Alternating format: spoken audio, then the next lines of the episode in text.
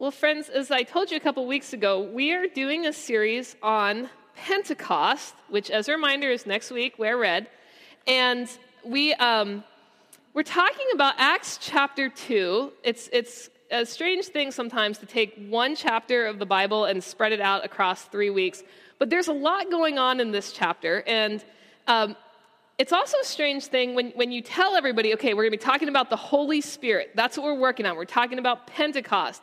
And yet, we're about to have a whole sermon preached not by me, but by Peter up here um, on Jesus. At least that's what it sounds like we're talking about.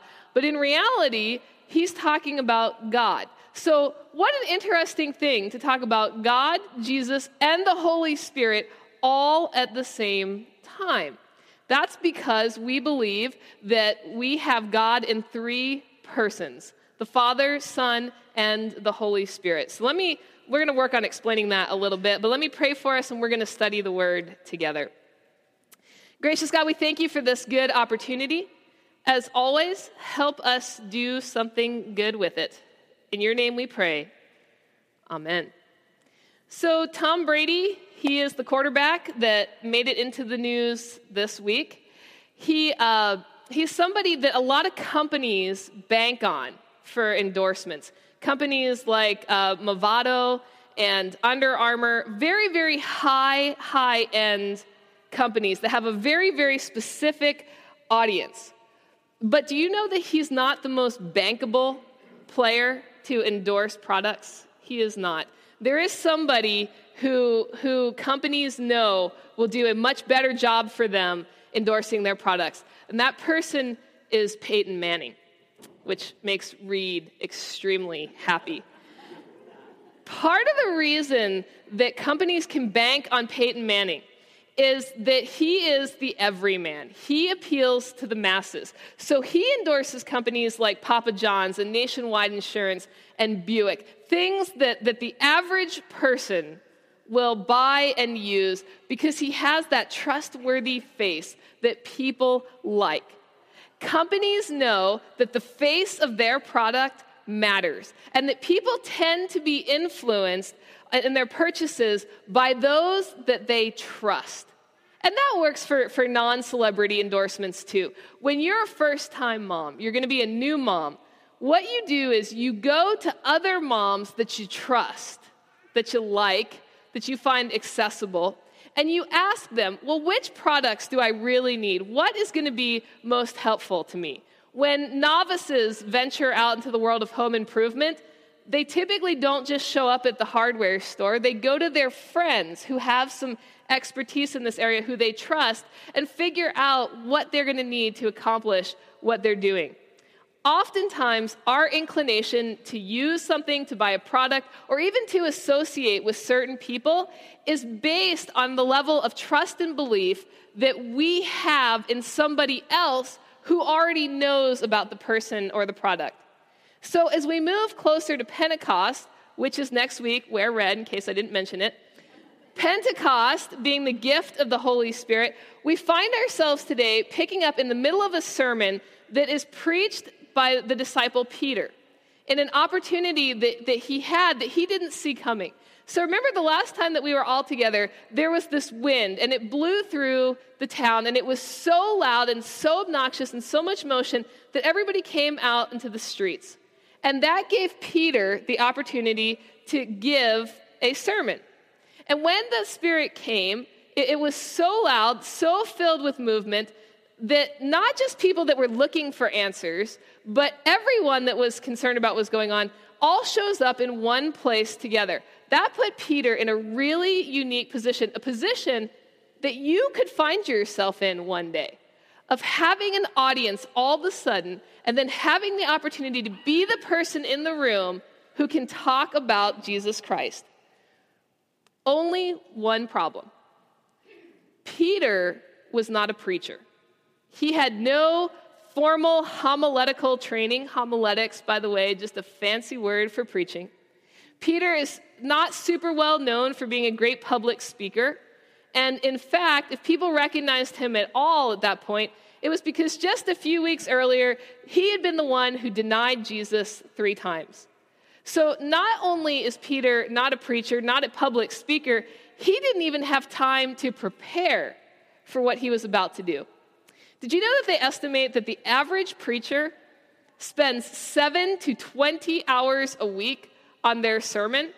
And, and I know you're wondering about this, so just as an aside, I lean more towards the 7 side.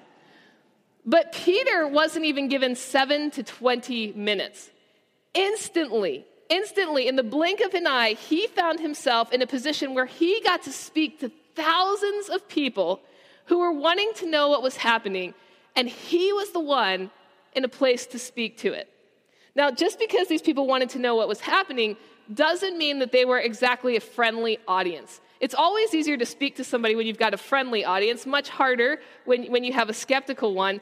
I would liken Peter's situation to, say, a representative of PETA trying to keynote the National Beef Association's annual conference. Many, certainly not all of the people there, but many of those thousands, they were happy to be rid of Jesus. They're the ones who yelled, Crucify him, crucify him. They probably still believed that that empty tomb was just this vast conspiracy, even though they'd heard the witness of the Roman centurion.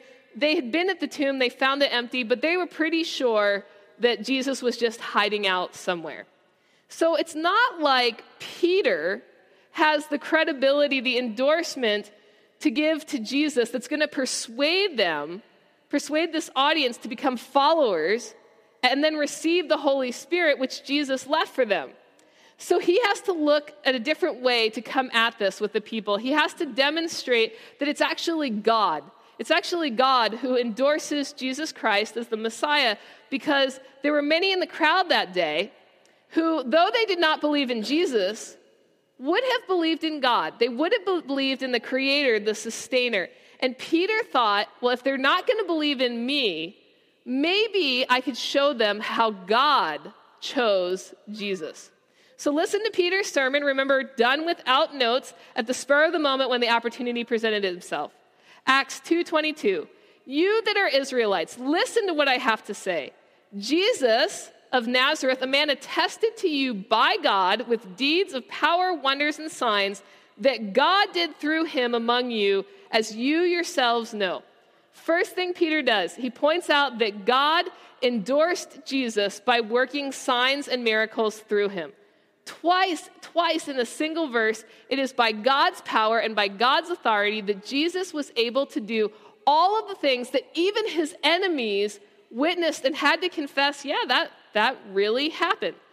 So, here in his opening statement, what Peter is doing is he's actually subtly asking the people, Do you really believe in God? Do you really believe in God?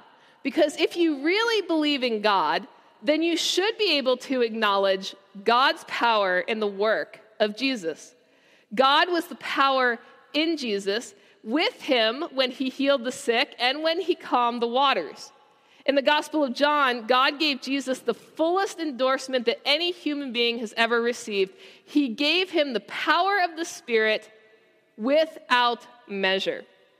Peter then asked the people to consider how Jesus' death was part of God's plan to save them. He wants to remind them that, that this was part of God's plan all along. This man handed over to you, according to the definite plan and foreknowledge of God, you crucified, you killed by the hands of those outside the law. So, if you're reading this and, you're kind of cynical, you might be able to say, oh, okay, so God teamed up with Pilate to kill Jesus. So, this one can't really count as God's endorsement of Christ.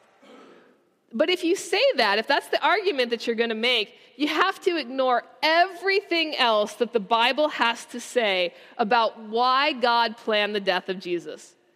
Luke, who, who wrote today's text, also wrote in his own gospel, Thus it is written that Christ should suffer and on the third day rise from the dead, and that repentance and forgiveness of sins should be preached in his name to all nations. In other words, God planned the death of Jesus so moments like the ones that Peter has just found himself in can happen. Moments where forgiveness of sins could be preached to all nations. Pilate rejected Jesus. God honored him. God planned the death of Jesus not to disown or, or to dishonor him, but to glorify him as the perfect and flawless lamb who would take away the sins of the world. So, here again, we have to decide if we believe in a God who loves us enough to go to such great lengths on our behalf. But God also raised him up, having freed him from death because it was impossible for him to be held in its power. Peter's point here is that this verse is to communicate that while the people were against Jesus, you'll notice this again and again and again in this section. While the people were against Jesus, God turned around and raised him up. I want to encourage you to, to go back into this text this week and look at all the places where, where they use you, you, you, you, you, and then all the places where it says God, God, God, God, God. Everything that we did, God went in a different direction with. Again and again, Peter is subtly trying to make the case that we all have a choice to make as to whether or not we follow and believe in God or if we're just going to do our own thing. He backs up his line of thinking by showing how the resurrection of Jesus fits in with the Old Testament prophecy. Person that would have had credibility among the people of that day would have been King David.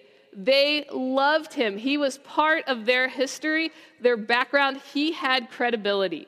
The people knew that David was dead, that he was buried, that he was still right where he had been left. But it is written, it is written in scripture that a savior would come from the bloodline of David. So verse 25, for David said concerning him, I saw the Lord always before me, for he is at my right hand, so I will not be shaken. Therefore my heart was glad and my tongue rejoiced. Moreover, my flesh will live in hope. For you will not abandon my soul to Hades or let the Holy One experience corruption. You have made known to me the ways of life, and you will make me full of gladness with your presence. This is just Peter straight up quoting David. So, fellow Israelites, Peter says, I may say to you confidently of our ancestor David that he both died and was buried, his tomb is still with us today. But since he was a prophet, he knew that God had sworn with an oath to him that he would put one of his descendants on the, on the throne. Foreseeing this, David spoke of the resurrection of the Messiah, say, saying, He is not abandoned to Hades, nor did his flesh experience corruption. So at this point, what Peter's doing is that he's hitting on, and he's probably challenging the hearts of the hearers, is not that they killed Jesus. They already know that. They, they'll admit to that. But that in doing so, they went against God. They voted against God. Well, that must have been a really incredibly challenging and hard thing. Can you imagine a preacher standing up in front of you and saying, I know you all voted against God. That's a hard thing to say to, to a group of people. But remember, typically on a Sunday morning, you're talking to believers. Back then, he was talking to all of the masses. But these, po- these folks, even the ones that had yelled, Crucify, crucify Jesus, they still would have described themselves as believers. Not believers in Jesus, but believers in God. They were moral people, they were worshiping people, they were people that knew all of the scriptures of the day. And along comes Peter, and he says that while, while they have all of this head knowledge, they don't have it in their hearts because they have rejected God. Peter could have just said it this way without a belief in Jesus and the desire to follow him, there is really no real knowledge of God. So that if we say then, for us today, if we know God, but we reject God's endorsement of Jesus as the one who did the miracles, if we say that we know God, but we reject Jesus as his plan for the forgiveness of our sins, if we say that we know God, but then we reject his endorsement of Jesus by raising him from the dead, then the truth is we don't really know God at all. And that must have ripped at the hearts of the people in the street that day. But it's something that we also have to think about for ourselves in 2015. If we say that we know God and we're going to go tell everybody that we love God, but we have no intention of not only recognizing Jesus as the Savior of the world, but then get this part, because this is the one that we struggle with. then actually following him and acting on that belief, then we have to say that we vote against God. Because how we know God and yet refuse to believe in Jesus is a huge disconnect for us when Jesus was chosen and endorsed by God.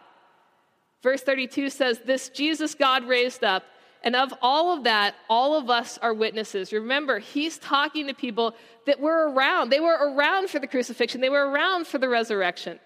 Being therefore exalted at the right hand of God, and having received from the Father the promise of the Holy Spirit, he has poured out on you both poured out on, on this so that you both see and hear.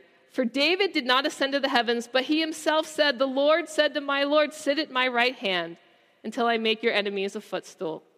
So not only did God endorse Jesus, but he exalted him. He sat him at the right hand of God. And King David, the one who had so much credibility among the people of the day, predicted that this would be what would happen. The people who were out in the streets on that Pentecost day, they knew the words of Scripture. But now they had to reconcile, the, reconcile those words of Scripture with their heart and with their actions. Wasting no time in this, Peter points out that the reason that the streets are filled with wind and the reason that the people can hear and understand each other is because God endorsed Jesus as the one who was worthy to receive the promise of the Holy Spirit right? And Jesus has just told them, when I leave you, I will send the Holy Spirit for you. Jesus said it, then it happened. Peter's reporting that it's exactly the way that it was supposed to go. Jesus had the power to send the Holy Spirit because God gave Jesus that power. So then, having made his case and, and brought the people along with him as he goes, Peter sums up his whole sermon by saying this Therefore, now that you know what is happening, let the entire house of Israel know with certainty that God has made him both Lord and Messiah. This Jesus, here's, here's Peter's punchline this Jesus who you crucified. Right? Peter again and again and again wants to get the point across that we did something.